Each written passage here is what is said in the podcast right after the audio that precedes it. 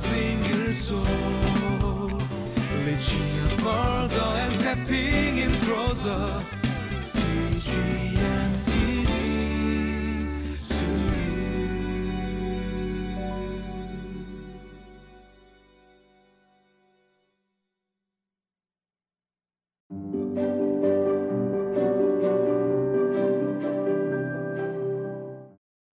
Welcome to Living Life. Uh, for many months in the beginning of the pandemic, our church, we moved our children's worship online uh, because it was too risky to have the children coming into the building. Uh, so what we did was we told our children to be able to collect their offering in a separate box, and then when they're able to come back to the church, that's when they will give their offering and to bring it and give it to God at that time. Uh, well, one of my students, what she did was uh, she decorated her box with a whole bunch of prayers to God. And every day she would add on to it. She would also put her offering inside of it. And it turned out to be this beautiful box. And even though the offering inside was very important and she was giving that to God, when she actually brought in that box when we were able to come back in, I thought that box was the most beautiful thing that I ever seen because that box became a prayer not only for her, uh, but it was a prayer for everyone. And she did it for God looking at that, I thought we could learn from this child. Instead of, you know, just giving the obvious thing, there are things that we can do to give all of ourselves to God.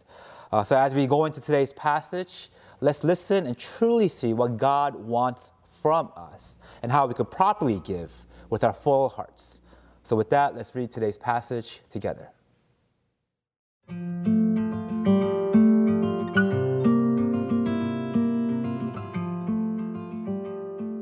Luke chapter 21, verses 1 through 9. As Jesus looked up, he saw the rich putting their gifts into the temple treasury. He also saw a poor widow put in two very small copper coins. Truly, I tell you, he said, this poor widow has put in more than all the others.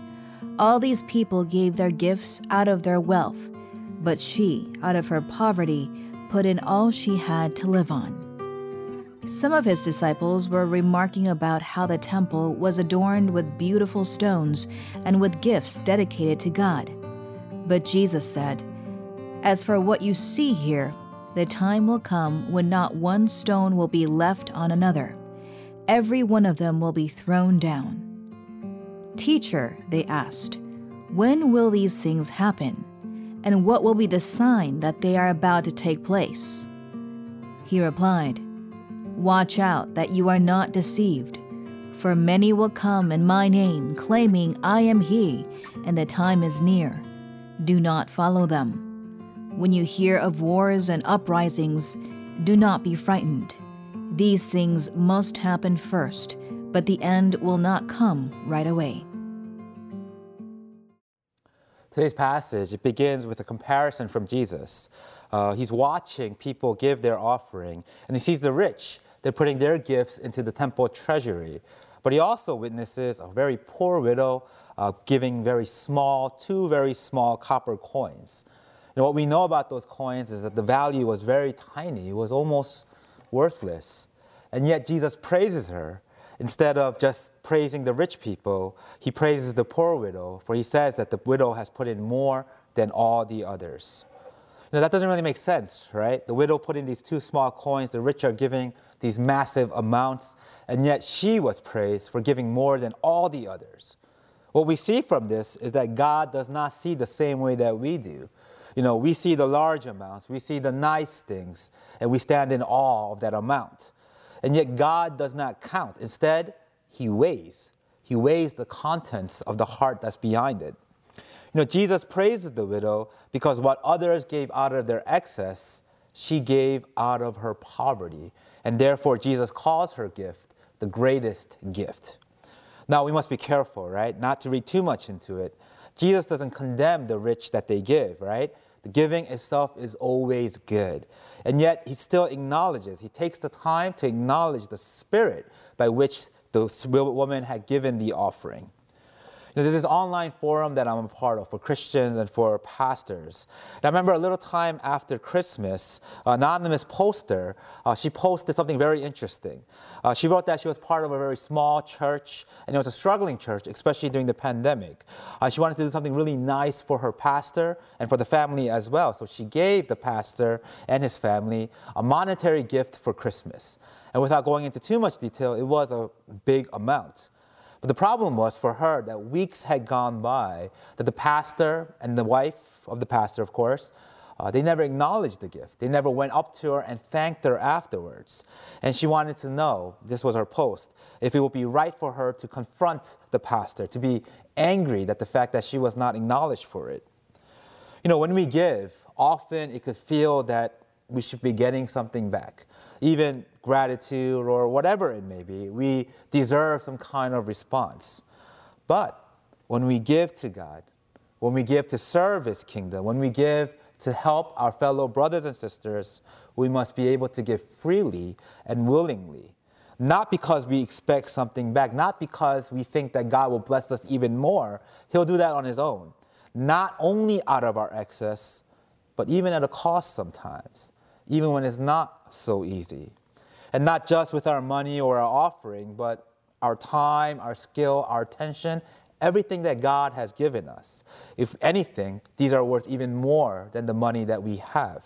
For if we are giving it to God, we must trust that He will use it for good. God loves a cheerful giver. I pray that everyone here today, in light of today's passage, is challenged to have a cheerful and giving heart. And it's never about the amount, it's never about you know, how much you're giving, but it's about the heart that trusts God, that when you give, that He will honor it, and you also use it as a blessing onto His kingdom. You know, we go on to the second half of today's passage, and we read in verse 5. It says that some of his disciples were remarking about how the temple was adorned with beautiful stones and with gifts dedicated to God. But Jesus said, As for what you see here, the time will come when not one stone will be left on another, every one of them will be thrown down. You know, Jesus is talking about a point when this temple will fall. And not only that, but that everything in this world will actually fall. And he goes on, he talks about wars and uprisings, that all of these things will go on. And the disciples, they're curious, right? They want to know, when is this happening, Jesus? When can we expect this to happen? And that's something I think that we all share, this curiosity. We always want to know when. When is it going to happen? And we see over the last 2,000 years, there's been countless theories, uh, countless false prophets trying to figure it out.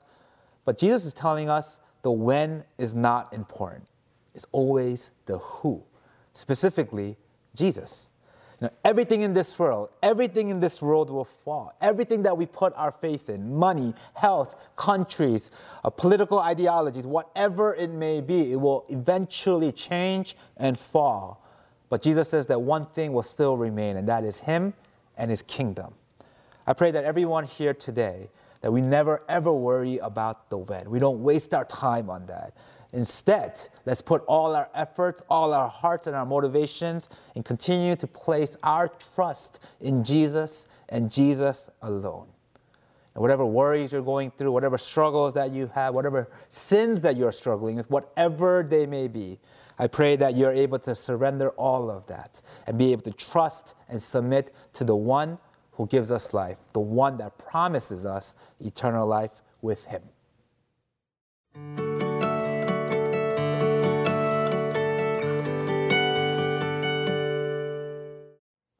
Jesus says in today's passage, He says, Watch out that you are not deceived, for many will come in my name, claiming I am He, and the time is near.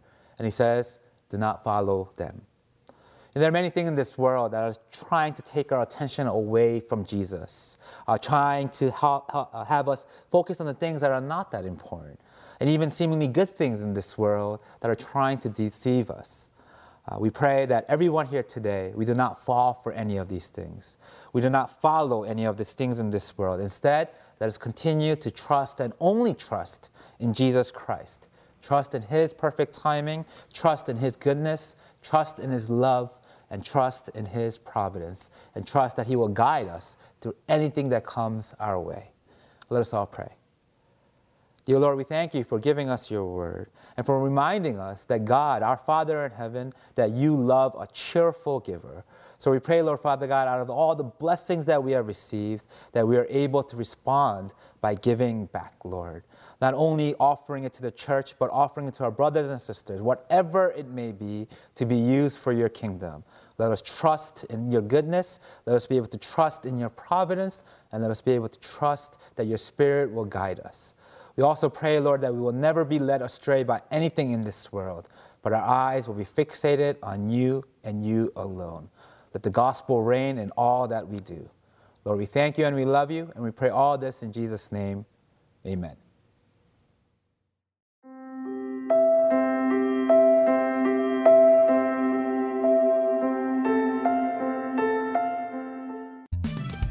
For a single soul, Reaching further and stepping